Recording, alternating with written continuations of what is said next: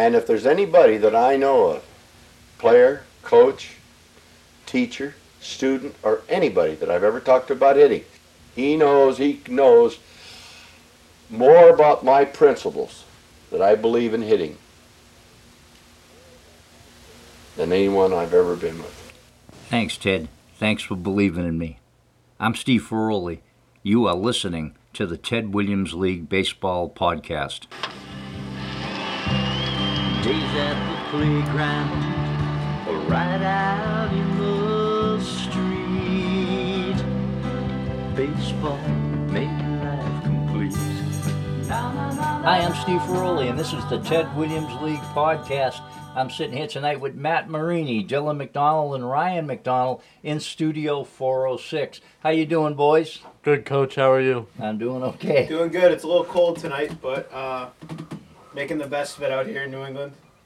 Ryan, how you doing, Lefty? Good. Yeah, the boys are all on a, still on a break from uh, the holidays, but heading back. When's everybody heading back? 19th. 17th. Uh, I'm back at school right now, but uh, Wah, wah, wah. Yeah. Oh, that's tough. We wanted to uh, jump in with a couple of things. Um, one is we want to uh, kind of go over what's going to happen in 2022. You know, Happy New Year to everybody. Um, basically, the Ted Williams League is going to try to bring all its divisions purposely into short form, with the exception of our double A division and we've talked about this a little bit in other podcasts, but the reason that we're doing that, uh, a couple of things. Number one, uh, short form is the easiest way for another area to understand the benefits of the Ted Williams League. Now, just to go, go off to the side just for a second, when I say the benefits of the Ted Williams League, there is a presentation that I have put in over a year's work on with clips that are anywhere from four to six minutes long that explain the details of the Ted Williams League. Uh, years of study trying to update and properly scale um, youth baseball. And that can be seen at our website, tedwilliamsleague.com. Uh, Facebook, we post in the clips a lot. We talk about a lot of that stuff here, but it's best understood when you watch the presentation. So, short form would allow someone, say, in Hyannis, or someone in Boston, or someone in Billerica, to say, hey, Ted Williams League, this is Billerica. We're going to try to play our Thumper Division, 9 and 10 year olds, in short form. Now, one of the reasons we decided on this was because it's COVID safe. Here's what I mean by that let's say you're playing on travel team and you're going here and there and everywhere um, with all these strands of covid you're being exposed to a lot of different people if you're in short form that may only be 20 people plus the staff so these are the same 20 people in short form now how does short form work just to remind some of the parents or someone that's listening you know, a couple of, you know, three teams of six, and they defend, two teams defend while one team bats. And we play a few innings of that. And what's really nice about it is it's absolutely brilliant for the amount of things you get in. A lot of at bats, a lot of fielding, a lot of, a lot of, a lot of, because, you know, you're in a small lineup of six players. And we just really think that short form is the smallest way for the country to learn about the Ted Williams League. That's probably the best way to say it. So that's one of the things that we're doing. We're, we're heading into short form strong, with the exception of our double A division, which is kind of upper high school, college level play, is what that division is like. And they've had a full division of teams for over 20 years.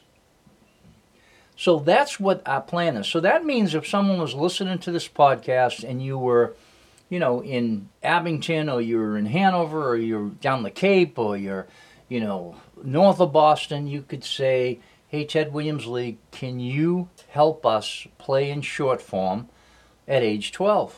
Yes, we will. Um, Ted Williams League, can you help us play in short form at age eight?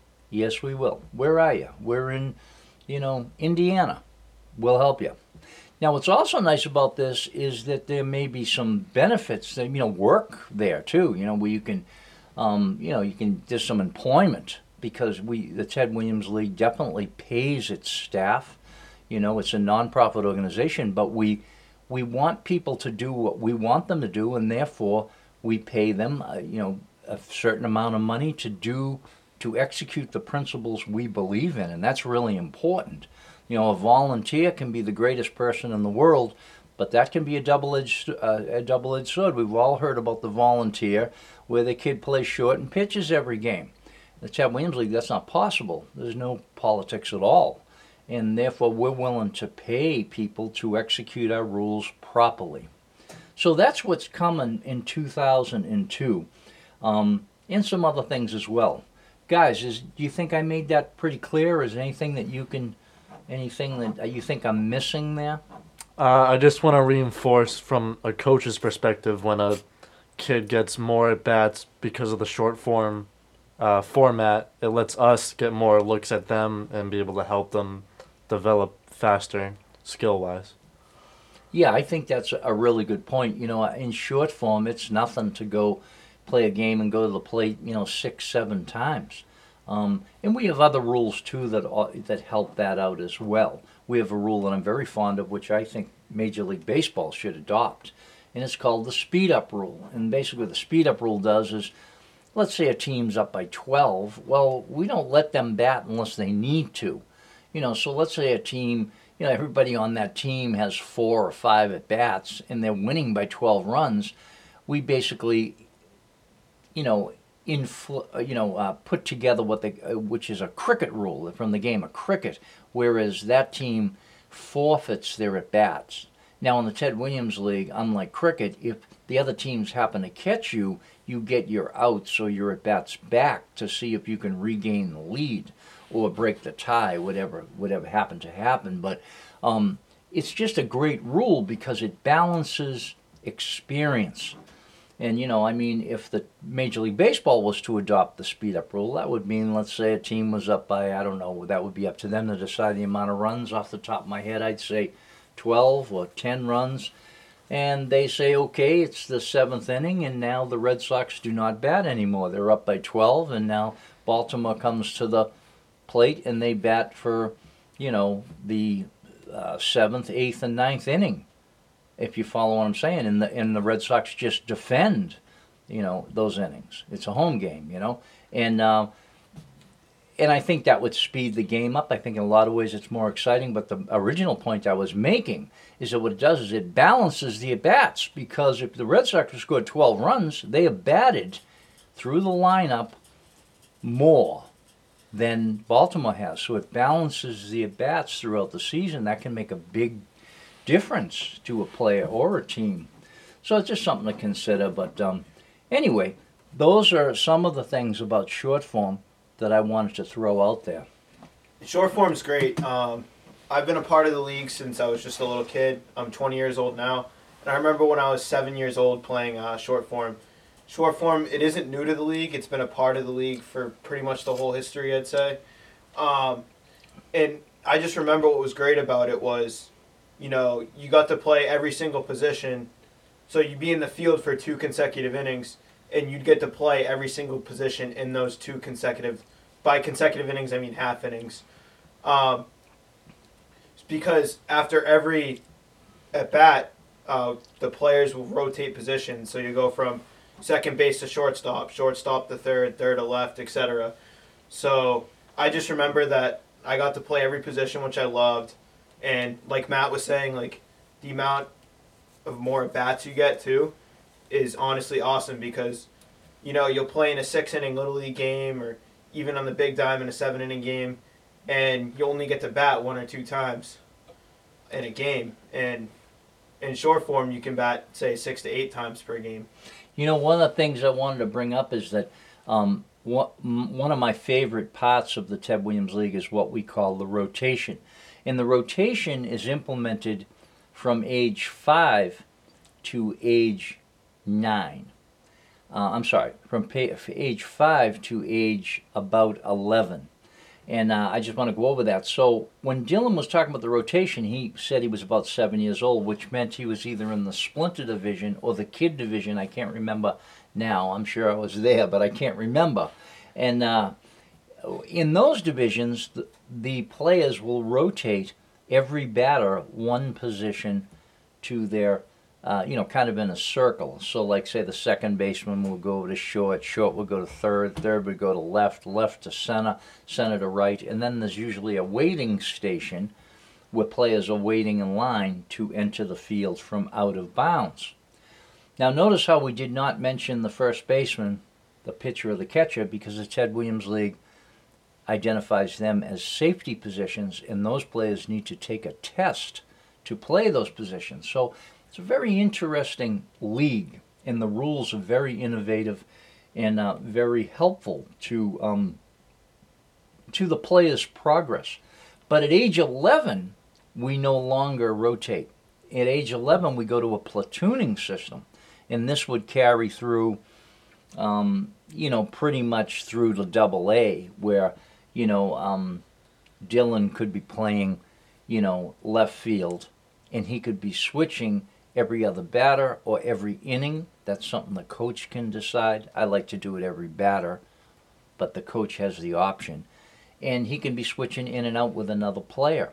So Matt and Dylan could both be playing left field and they could switch in and out every batter. The reason I like every other batter is because then they both have to be aware of the outs, the score, the situation. Whereas if they're on the bench in there for an inning, they get to, you know, kind of punch out a little bit if they want to. So I like platooning every batter. But that'll give you, you know, those those are those are real good points, Dylan, about um, you know, the the excitement in participation in short form. Um, do you guys remember any of this now that I'm bringing it out? It was quite a while ago for you all. I still remember to this day. I remember the home runs I hit back in the day when I was With wood. kid. With, With wood. wood, too. Yeah, that's awesome. right. I remember playing under the lights too, hitting hitting the ball with a wood bat. Say I was eight or nine. Like it's good times. Yeah. Well, the thing is, is that uh, our the presentation is now on the aluminum metal alloyed titanium bats in uh, clip 17 18 and clip 19 will be all on the bats and the ted williams league plays with wood now at our youngest ages we don't play with wood because there's no need of it it doesn't matter it's kind of coach pitch and the bat really isn't much of a factor but when we get to be you know um seven eight years old you know um, we go always shift to wood. We shift to wooden bats. Um, anybody else got anything to add to that while we're on short form? No. Well, I wanted to jump over, and um, so that's what we're about to do in 2022. And one of the things we're going to do is we are going to motivate people by a nice working relationship between the Ted Williams League and my baseball camp. The league was born out of my baseball camp, and we'll get into that in a minute. We're going to talk a little bit about the- the history of the league. But what's basically happened is the Ted Williams League, any player that's in the Ted Williams League, is going to be discounted in any of the camp programs at 33%, which is a very high discount. And the reason we're doing that is because we thoroughly believe, and I believe this as the camp owner and as the league commissioner, uh, two different organizations, but I'm involved in both of them, obviously. I believe that when baseball is played correctly in the correct rules, it is a fantastic experience for your child. And for the first time in 2022, we're really going to start to draw a line on that. And we're not saying that, you know, um, we don't want you, but we want you, we really would prefer that you just played by our rules and did things our way because we feel they're safer, more enjoyable, and, you know, just more progressive for your life's journey, is probably the best way to say it.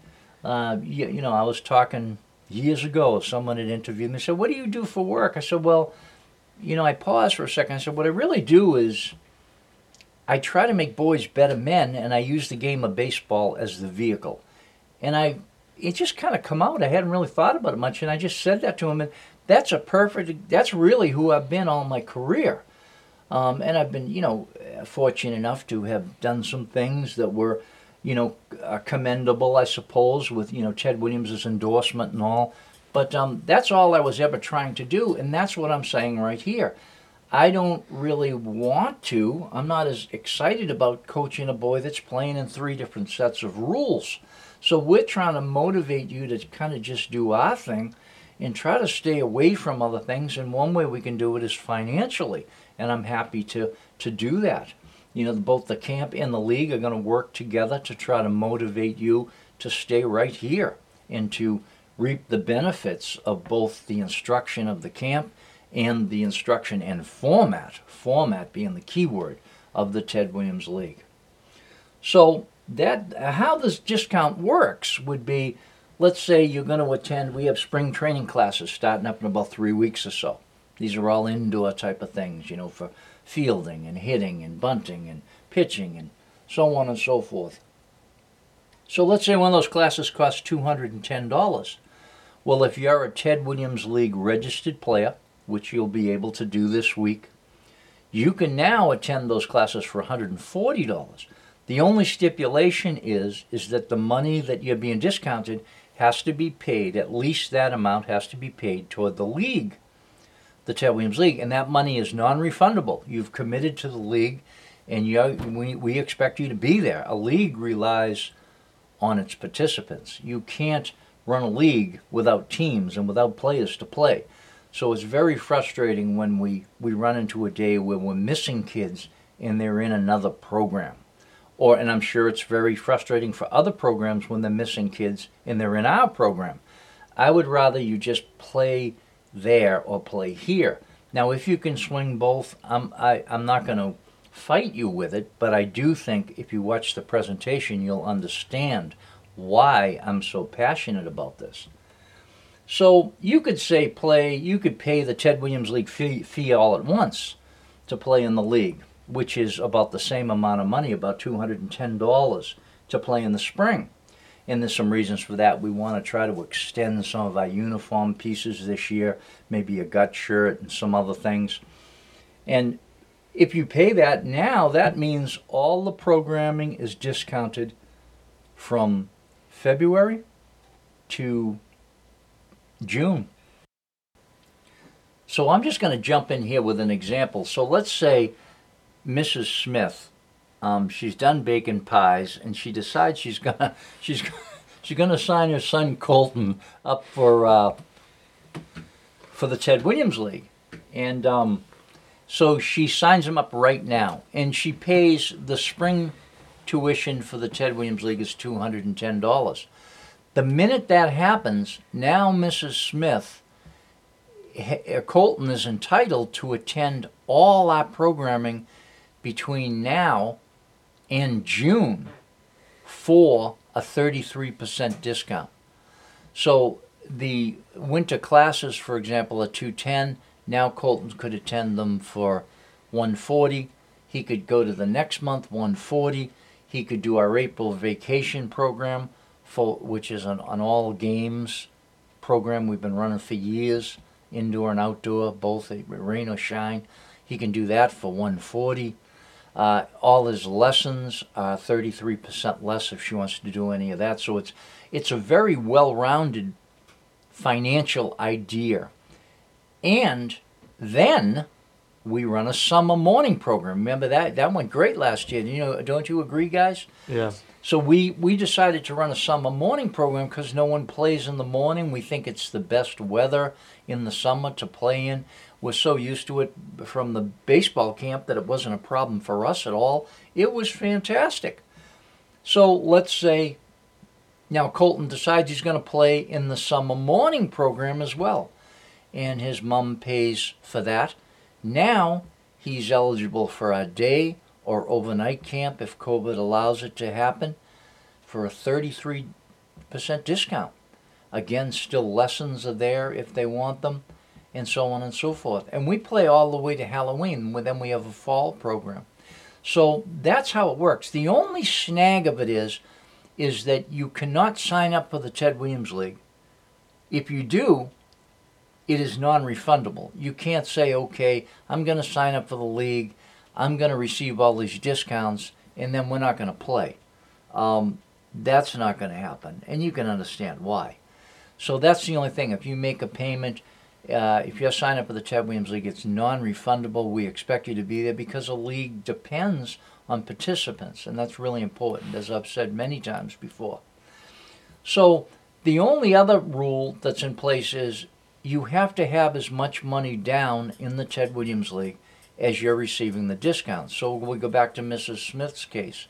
If she only had put $70 down for the Ted Williams League spring program, which starts in May, we don't believe there's any good weather before then. If she has $70 down now, she can attend the winter programming and get the discount. She could attend February and get the discount because she has that money paid toward the Ted Williams League if you follow what I'm saying. So that's our only rule that the amount of money that you're receiving in a discount has been paid to the Ted Williams League until your tuition is fully paid, and then all the programs are a 33% discount. So I hope that's making some sense. We're going to get all our parents this information within the next couple of days, but we thought this would be a good way of explaining it. Um, what do you guys think? Am I missing anything there? Nothing I can think of off the top of my head. Colton, I hope you sign up. Bring a couple of pies too when you show up. oh boy. Right, this make any sense to you over there? You're kind of Yeah. quiet, Colby Sawyer. quiet in the corner. You leave it to a lefty, right? Where's Ted? It's funny. Go Ted threw right-handed. Let's get. We'll we'll never forget that. He threw right-handed, batted lefty. Who does that? So, we had some notes here on the history of the league. Do you guys have any questions on that? That was one something that we thought might be very helpful to some of the parents listening. Any questions or anything? Um, I think it would be good for the parents to know because I'm sure a lot of them are curious what Ted thought about your ideas for the league and your rule set, like how on board he was. Yeah, we well, I think you guys have. It's funny. There's a picture in the presentation, taken back in the '80s with me with, with a boy named Ryan Jones, and there's also pictures that you can find on my website and possibly in the presentation. Oh, definitely in the presentation. It's spread pretty much right over my right or left shoulder through the whole thing. There's a picture of me and Ted together in his home in Florida, shaking hands, and we're shaking hands on the start of the Ted Williams League. The picture of me and Ryan Jones is way more important because to me, what the picture of me and Ryan Jones shows is a 17 inch plate in both our arms and respective bats and how off that all is. That picture, they say a picture says a thousand words, that says 2,000. I like that picture. I, I recently took a picture very similar to that with a boy named Joe Butler from Pembroke, where we have our arms stretched out. Joe's holding the 17 inch plate, and you can see what he can cover and what I can cover, and we're batting up the same plate. It all started back at Ellis Field in Hanover. I was running my baseball camp, and there was some 11 year old boys, 11, 12 year old boys playing and something was radically wrong. And we're going to talk later in this podcast about the District 10 championship game in Little League last July, which was in Brookline. Or was it Brookline, Matt? It was in Newton, but it was between Brookline and Wellesley. Brookline and Wellesley. We're going to talk about that in a little bit. And that will be in reference to what I'm talking about right now. Basically, what happened is I kind of thought out of the box. I said, you know, something is wrong with this picture here. And it's the plate. A man sized home plate is incorrect for youth baseball.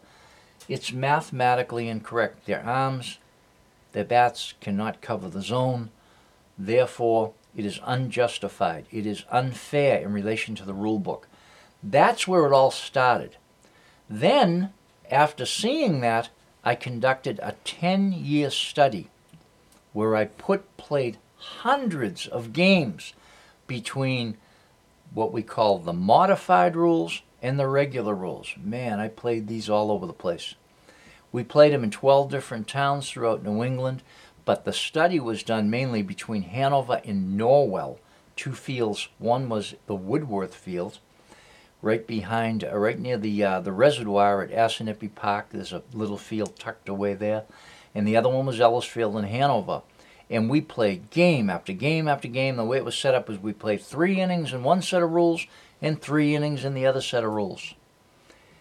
And we, uh, the stats that we got out of that the, that study was absolutely fantastic. You know, um, strikeouts would decrease dramatically, hit batters would de- decrease dramatically, balls hit to the outfield were up, home runs were up. It was just a better game. And I won't go into all the details, but basically, if you can imagine, we were playing by most the Ted Williams League rules, at least the equipment and dimensions, and we were um, playing by the traditional rules, same boys playing by both. And we have stats on that, you know, of hundreds of games. I'm not even sure you boys are aware of that. But when I say I've worked on this, I mean I worked on it. Now, the traditional baseball rules were created by an, a nice man from Williamsport, Pennsylvania, Carl Stotz, who I think is a fantastic person. He come out, he tried to put all this together. He was a, basically a lumber yard manager coming out of the Great Depression. Took a few of his nephews, and in one summer tried to scale down youth league baseball. And he knew the plate was wrong. But in his book called A Promise Kept, he said I could not get any funding or have smaller plates made, so we went with the bigger plate. He was advised by Pennsylvania, Pennsylvania State University not not to go ahead with his dimensions because they felt after a two week review that some of his dimensions were incorrect and that they weren't sure about parents coaching other children that weren't their own or their own. um, so that's a kind of a brief history of a toss salad of what had happened. I studied it, studied it, studied. I brought it to Ted and I said, "Prove me wrong." Of course, he was a friend of mine, so this is someone who I had worked for. He had taken a liking to me. Uh, it took me 10 years to believe it because I, I, just couldn't believe it. He'd call me on the phone. He'd send me Christmas presents. He, he just took a liking to me. He thought I was a, a hard-working young American boy is probably the best way to say it. So I kept working hard. I presented the study to him. Uh, it took him about four years to d- digest it all. He really took his time to think about as much of it as he could.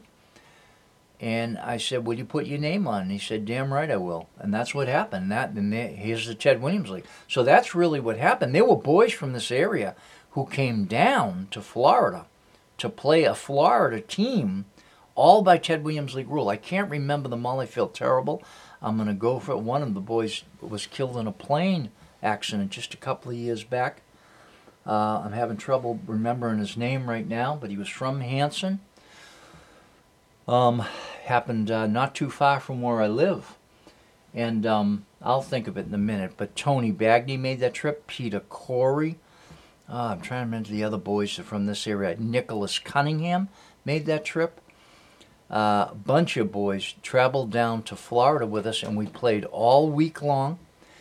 And Ted was going to come and meet everyone, and he tripped over his dog and broke his hip, and he was hospitalized but he watched all the tapes. We videotaped it all. He watched all the tapes, and at the end of the week, uh, about a month later, he called me up and he said, "Fire it up," and he approved the Ted Williams League, and it took the field in 1997 on September 21st in 1997, and I did that because I said to Ted, I do not want to be disrespectful to Babe Ruth or Little League or there was no AAU at the time. And I'll be honest, I wish I never did that. I wish I'd just come out and played right in the spring because I thought that they would say, "Wow, what are you doing?" and we want to do it too. And instead, they they did not. They did not say that. They instead um, kind of crossed their arms and said, "That's not we, we we're going to play by our rules." And I um, I will say the same thing to them that I said to Ted. Prove me wrong. There's no sense in a larger plate for a smaller boy. There's no sense for a man-sized ball for a smaller boy. Then there's some things that are too small. The base paths are too small. So there's, there's some of it is too big, some of it is too sm- small. I always wanted to have, get one of our kids. Maybe I could get, um, I don't know, I could bring back uh, Knox Poole and see if I can get him to. He was a real character. I always liked that kid. Get him to wear shoes that were too big for him, and a hat that was too small, and a shirt that was too big, and pants that were too small. Because that's what Little League looks like to me. It looks like a kid dressed improperly that the dimensions, some of them are too big, some of them are too small. I mentioned that one time. I want to get a picture like that because it really does explain it. You know, the bases are kind of would be the shirt that's too small, and the, the you know the plate would be shoes that are too big, and uh, you know the um, the baseball could be you know uh, a hat that's too big, and you know um, I don't know what else is in there. Uh, you know maybe the, the home the fence the home run fence was something else that's too big depending on what division you're in. So we could put you know a tie on him you know like a, a necktie that goes down to his feet this sort of thing. And then have a picture of a kid dressed like that. That's what little league baseball looks like to me as an expert you know in youth baseball. So that's kind of the history of what has happened. And of course we put it on the field and when it took the field it was three times better than we ever thought it was going to be we never had a case of little league elbow. We reduced hit batters by 48%. Just that alone is enough for you to consider this league. And now, you know, um, we're trying to take it into, ex- we're trying to expand it at this point, and we want other people to try it. I think short form is the way to go. I really do. So that's kind of a brief history. You guys got any questions on that? Uh, another question I have is how old is the camp in relation to the league? Or did you create Wow. it around the same time? Wow. Uh, no, no. The the camp is much older than the league. The camp was on the field. Um, basically, I was working for Ted. Um, I got out of the Ted Williams camp. I'm gonna say uh, right around 1980 or so, or 81. I had worked, you know, three years there at Ted Williams camp where I met Ted. And then I get out of the camp and I started my own program. So the camp has been on the field since 1981, 1982. Uh, the league, now the study started, you know, around, I'm going to say somewhere around 87, where I actually started to look at the problems. But the camp was running from 81, 82, and is still on the field, as you well know, today. So the camp is a good, what's that, 81 to uh, 97, what's that, 16 years or so? Right. So the camp is 16 years older than the league. And then the league has been playing for, wow, all that time until now. So that doesn't make me any older, though, boys. I'm not, I'm still, I'm still swinging. Boy, when I talk about it like that, I'm going to need a cane to get out of here. but that's not happening. I'll play Ryan and wiffle ball in the fall. I can make a comeback. I was just gonna say that. He'd we kill me. He'd kill me. Can't forget about that wiffle ball game. Yeah, that's uh, yeah. You know, it's funny. uh, You know, one of the things we never talk about, uh, you know, wiffle ball. That's something we're definitely going to bring back in the fall. We didn't play this year. You know, just kind of coming out of the COVID jet lag. I mean, you know, and and you know, and here we are now with you know a strain from there and a strain from here, and God Almighty, it's so hard to follow. Um, never mind try to work around, but I basically, whenever I go out, I just pretty much put my mask on and try to stay as clear as I can from everybody, and you know. But we're we're gonna bring wiffle ball back in the fall. I'd like to get that get that playing even a little younger. You know, when I'm more of a double A two to double A. And guys were asking, Chris Colley was on me, hey, we're gonna do good wiffle ball, we're gonna do wiffle ball. Guys were asking me. I just couldn't I couldn't get it together. I had too much going on, you know. Probably the presentation, but the presentation is really, really important. It's it because you can't explain all of this in a casual conversation. If you don't watch the presentation, you will not understand me. I had a beautiful comment, um, uh, you know, talking, you know, some people commenting on the presentation, and they based they really thought about it. There was some some really nice comments on it recently. So I really recommend everyone watches it. It can be seen Uh, on our website, you can go to Saving Youth Baseball. You click on that, it'll bring you right to a playlist on YouTube, and you can watch every single one right in a row. And then, you know, if you don't, can't watch it all, because it's, you know, you're talking, you know, when by the time it's done, probably 22 clips, about five minutes long. So that's a little bit of time. So you can remember where you left off and maybe, you know, fast forward to it and, and you know, pick up on another day. But I'd highly recommend watching that presentation. I don't think there's anything I've ever done that's more important than my work in the Ted Williams League. And I know old Ted was saying, yeah, how about uh, the way you followed up on my hitting theory? And I'm really proud of that. As some of you may know, that Ted Williams named me the number one authority on that on that theory, and I'm very proud of that. But the Ted Williams League is a hundred times more important than that. I don't care if I can teach, you know, um, I don't know uh, who's the kid there that struggled that the Red Sox just brought back. This son of Bradley. I don't care if I can uh, get Jackie Bradley Jr. to hit good, you know, in a day. Okay, wow, that's important. That's nice. That'd be nice, and I could if he's hearing this. But because I can, his problems to me are, are very simple. I can just look at them. I can see what they are. The Ted Williams League, that's way that's way harder to come by. Way harder to yeah think out of the box. What what has gone on here? What has gone wrong? What what problems that have been ingrained for 70 years in my, where did they come from and how, how should they be fixed? What's to be done about it? Without my Bridgewater State uh, education, not possible. That's way more important than, and this is why I say the the, the Ted's theory or the, uh, shaking hands with Ted that picture, the the league, way more important than all of that because it's to put it simply, you got five million kids in 90 countries playing out of scale. That's probably the best way to say it. And I'll say this to anybody prove me wrong. That's what I said to old Ted. Prove me wrong. Watch the presentation. If something you don't like, maybe you see something I don't. Call me up. I'll change it. We'll fix it. With those guys. I'm not, I mean, I'm not perfect. But I'll tell you, this is definitely a very well thought out, important study. And uh, I don't think you guys would be sitting here if you didn't believe it. Yeah, I'm sitting there surrounded by three very intelligent, well, most times, college guys. And how did you know? How does that happen? It be it's because they know. Yeah, the same thing. Prove me wrong. They understand. They experience it. Do you guys remember the feelings of this when you were playing? Absolutely. Yeah. Yeah. Well, let's talk. Let's talk about that. So, there's a clip in there in the presentation where I talk about Dave's opinion. Now, Dave was a a great guy that participated in the Ted Williams League for years, and he did Little League and Ted Williams League for ten years of both so he really had a good viewpoint. It's clip number, let me think off the top of my head. I believe it's clip number nine. That's an easy number to remember. Clip number nine, Dave's opinion, or Dave claimed this. So the we're about to do the same thing right now. So here's here's three college guys that have played in both. They played some town ball, they played some Ted Williams League baseball. I'm going to shut up. Should somebody jump in? So what did you? What can you remember feeling? Maybe we'll segue into District Ten after this.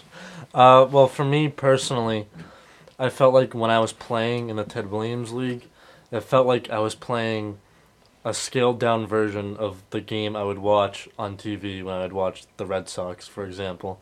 And when I'm playing Little League, or when I used to play Little League, it felt like I was playing a game that had a slightly different rule set. And now that I'm older, I realize that those rule sets, as you would say, Steve, are, were like band aids for out of dimension fields and uh, equipment that was not scaled properly to uh, me when I was, say, 11 years old or whatever.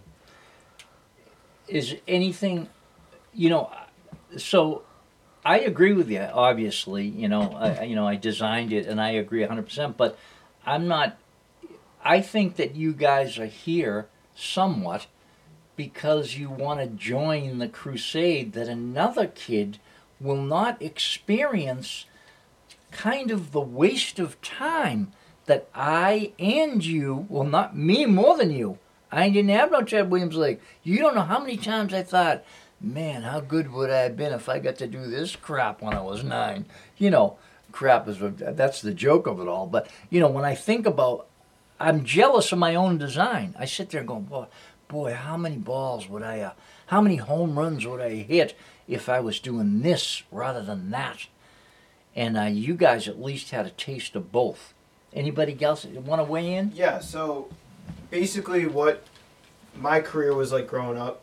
So I played in the Ted Williams League since I was six. Um, I played kid division, thumper division, and a little bit of A division. And then, which, like most other parents, my parents decided to sign me up for town ball. Um, more so because a lot of my friends were playing town ball. And the thing about town ball that I remember is my first year going into it, um, I had never played before. I think the last time I played town baseball was when when I played t-ball. But what I remembered was uh, I was the only player in the league that that hit with a wood bat, and everyone was looking at me like, "Wow, like he's using a wood bat." Like people, kids were like, "Can I use your bat?" This and that. Um, I remember like how cool it was that I was the only player with a wood bat, and I actually was hitting the ball really well. But then I started to notice like once I got to so I played minors, and then once I got up to majors, I found it to be really difficult actually at the plate because guys were throwing harder.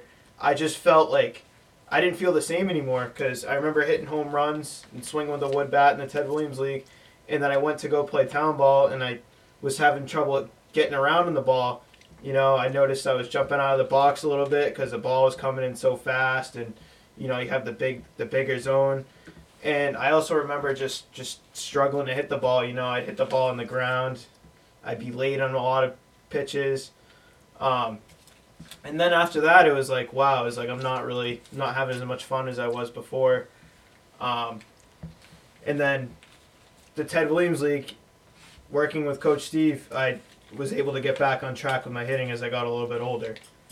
But I remember the biggest takeaway was was that, of course.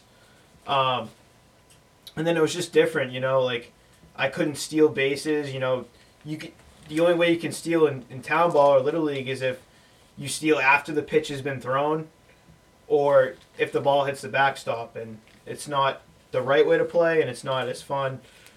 Um, I also remember the advantage I had behind the plate with the smaller bases. I found it a lot easier to throw out runners at second when I was catching. And I, I learned a lot of my catching skills from the Ted Williams League because I had to take the catcher's test to be able to catch. So that's just that's my standpoint on both sides of the both the Ted Williams League and Little League. And I just remember that with the, the incorrect dimensions and the improper dimensions, I saw my my play uh, just start to go downhill. You know, I, I want to weigh in on one one thing here uh, that I think is important, and, I, and I'm really glad that you have a fond memory of your youth experience in the Ted Williams League. Um, but I want to say this to some of the coaches that'll listen because it's so easy to put myself or Ted Williams or the Ted Williams League in a category of like criticizing all the people in Little League, AAU, Babe Ruth, Pony League. That's that's not what we're doing. If you listen to what Dylan just said, he kind of paid a compliment to me saying the coaching. Let me tell you something. There are some great coaches in town baseball. What I'm saying is that those coaches, and this is why I want you to watch that clip about Dave Munsters, Dave's opinion, clip number nine in Saving Youth Baseball. Dave's opinion, because he coached 10 years in Little League and then did 20 years in the Ted Williams League. So he did both as a coach and an umpire.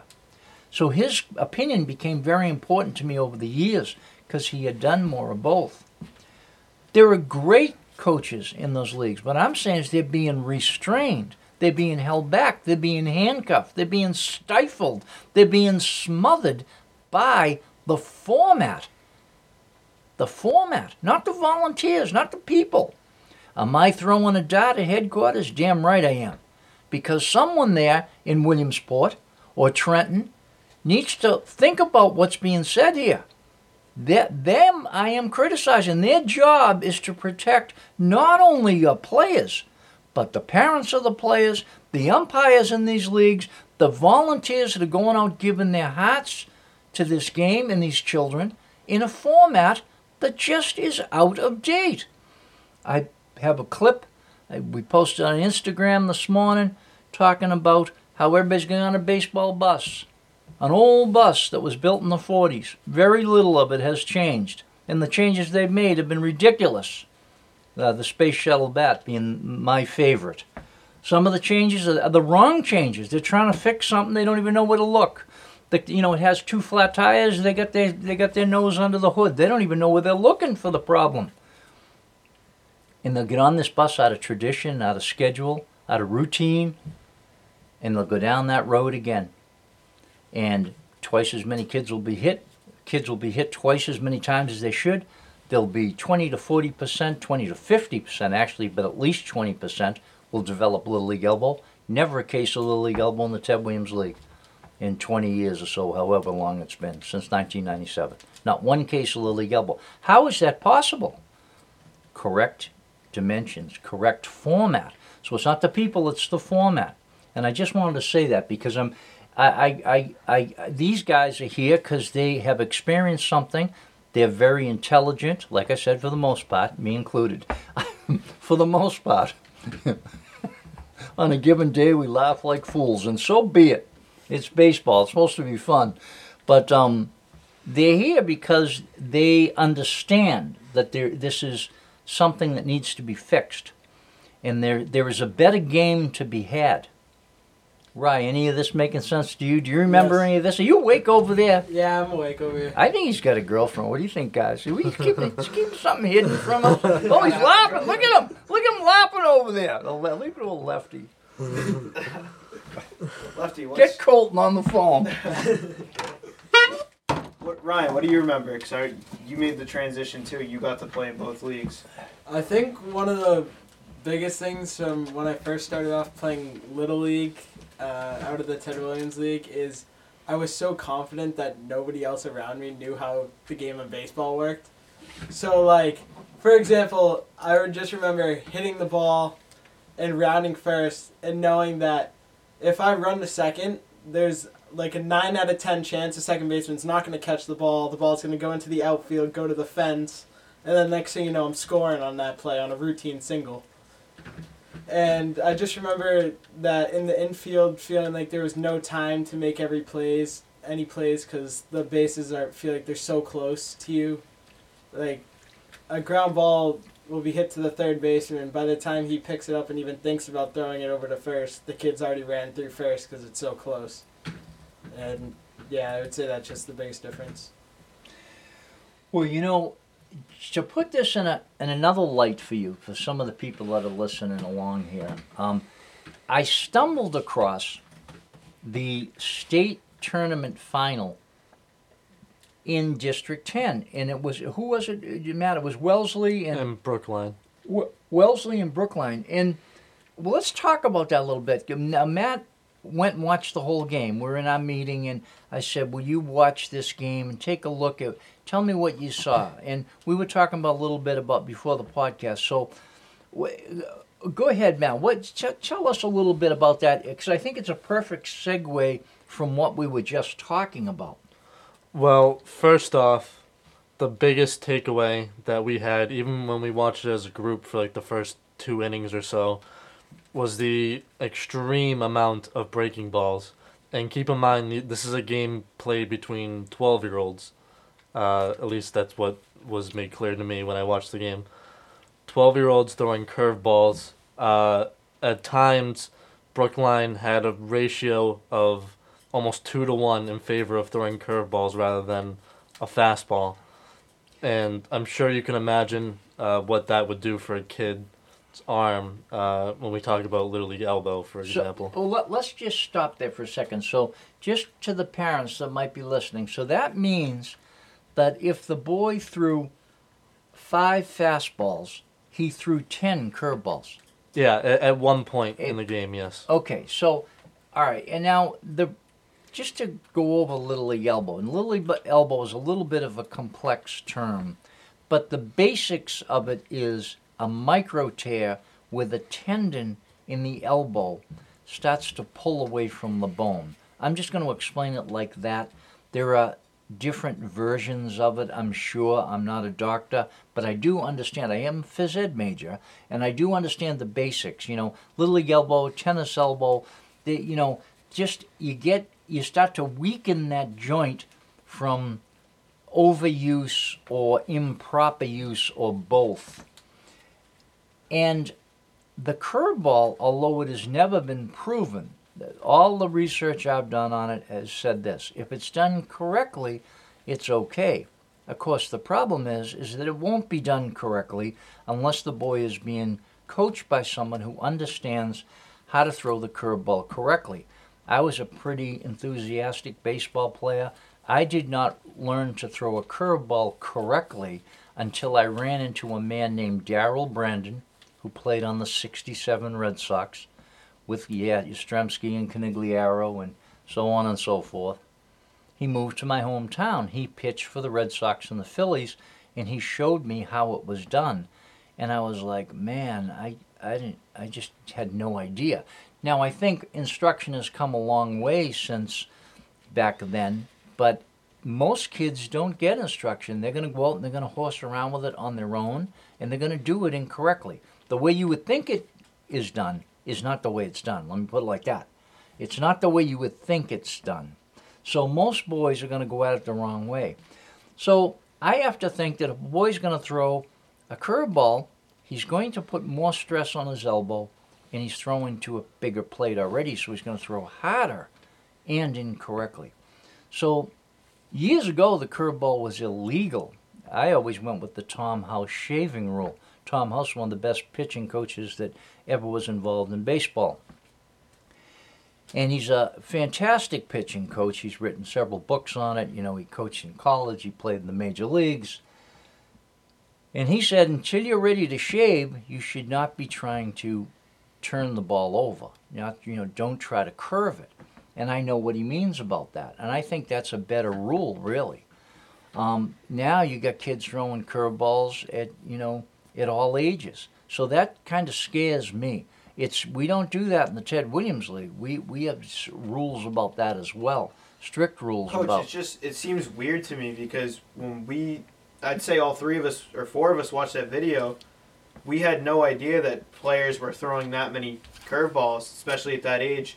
When I played at 12 years old, like it was rare to see a curveball. You know, usually they're these kids are just throwing the fastball. Well, my quick summary of it, and, and I'm not going to go into it because you know me, I got going, you know, technically and forget it. Everybody will just turn their lights out and go home. But um, the way I see it is because of the space shuttle bat that now could match the swing speed, could match the good fastball. What happens is some of the stronger kids started blowing them out of the park. I mean, just killing them, killing them. Some of the stronger kids. So then, it, okay, how, how are we going to diffuse that? So now it used to be when the bats were not so light not so strong, they could just throw the fastball by the kid. Now, where the swing speed is caught up to the fastball, some of the stronger kids are just blowing it over the fence. It wouldn't surprise me if there's home runs. Well, I saw one in the Little League World Series. They had to go over the fence by 50 feet. I said, "You got to be kidding me!" You know. So now, what? How do you diffuse these kids? that are going to hit the take one swing and hit a home run, maybe two, three run homer, grand slam. You need to learn a breaking ball. That's the only way to really. You got to offset their timing now. And while all this is a good idea, they got the wrong equipment. That bat is a piece of crap. I hate it. The ball is wrong. The plate is wrong. Now, I, I just, in other words, you know, baseball has tried to solve the wrong problems the wrong way, youth baseball. So they had to go the curveball. Now, what's going to happen from that? I saw a stat where Little League elbow was increasing. Doesn't when after seeing this District 10 game, doesn't surprise me one bit that Little League elbow's increasing. Because now what they're doing is not only they throwing to a big plate with the wrong ball, they're throwing curveballs to the big plate with the wrong ball.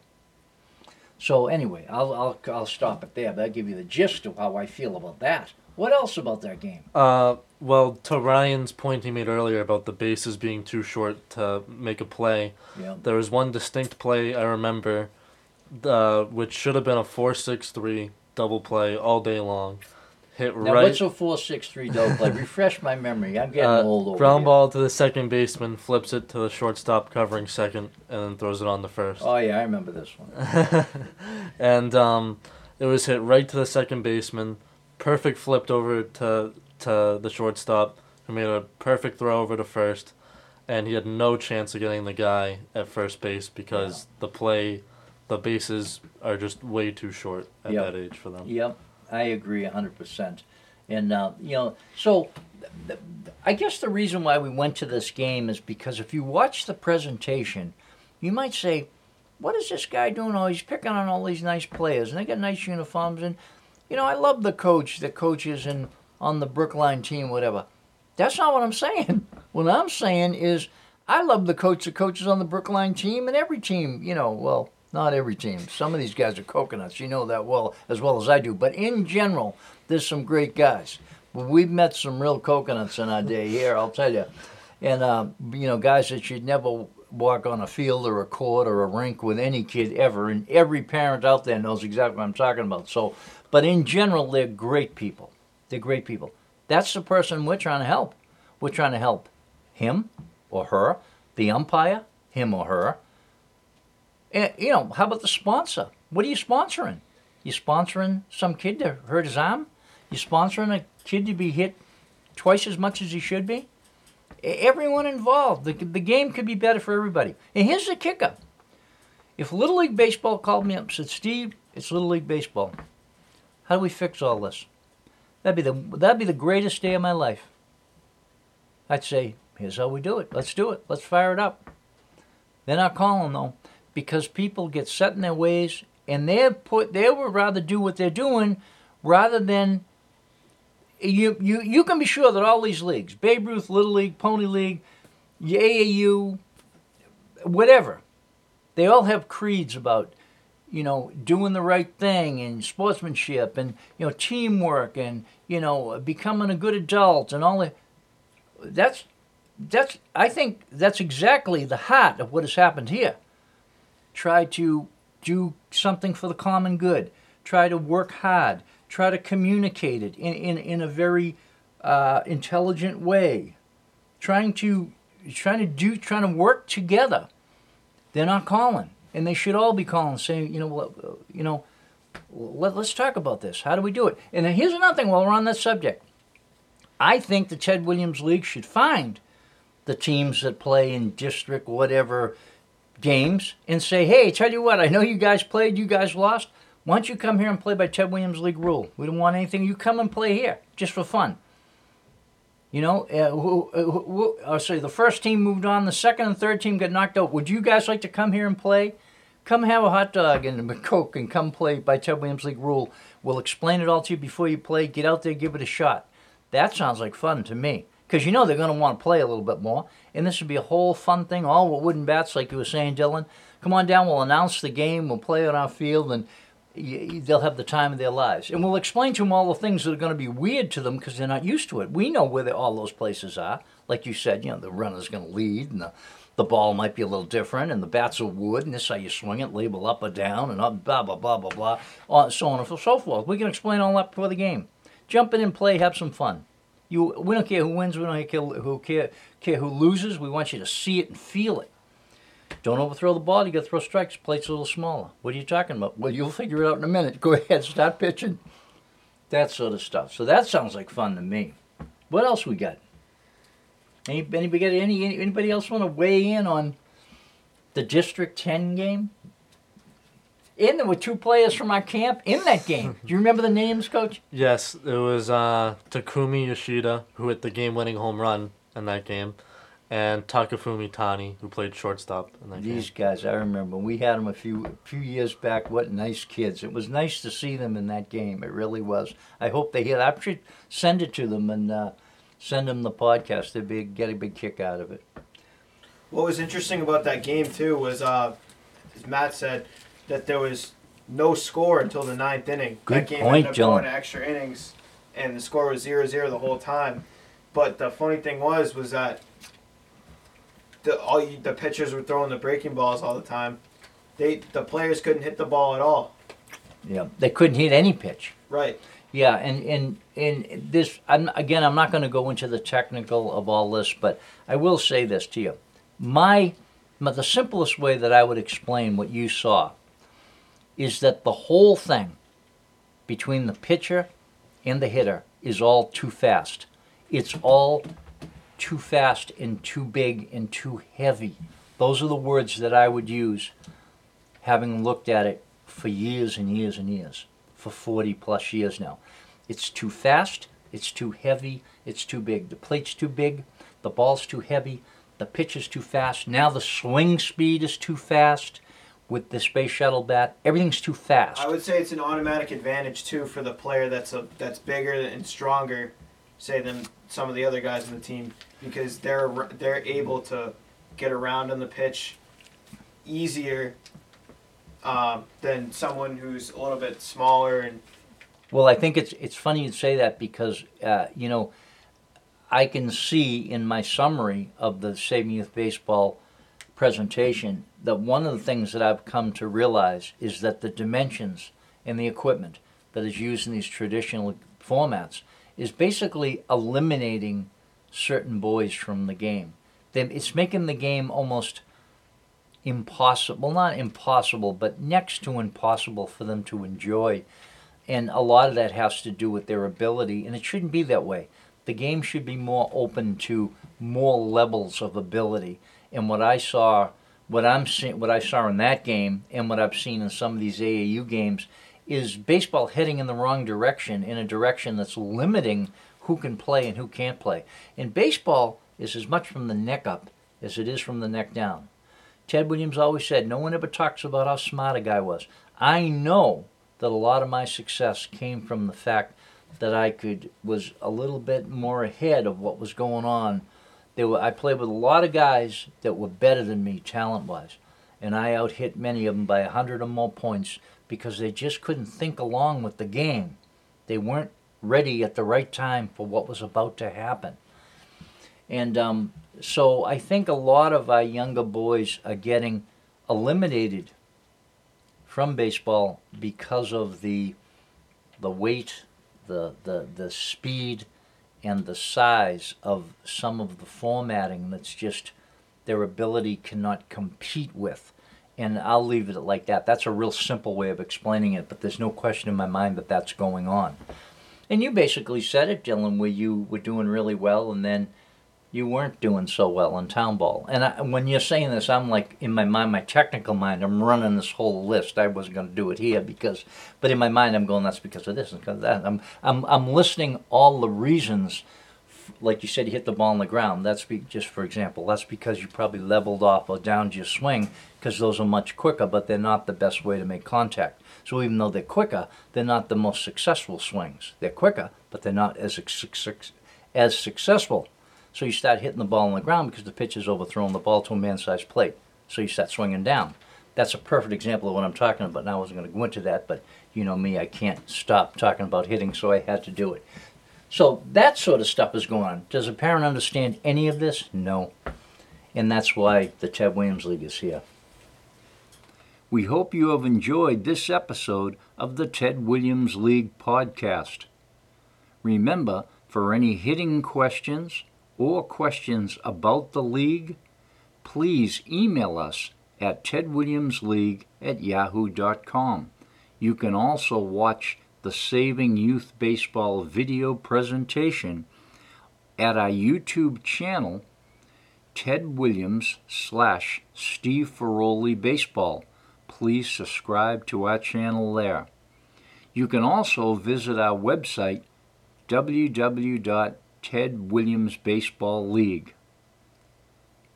From Hanson, Massachusetts, I'm Steve Ferroli. Get a good pitch to hit. I called home to spark up all my fun. Days at the playground or right out in the street. Baseball 나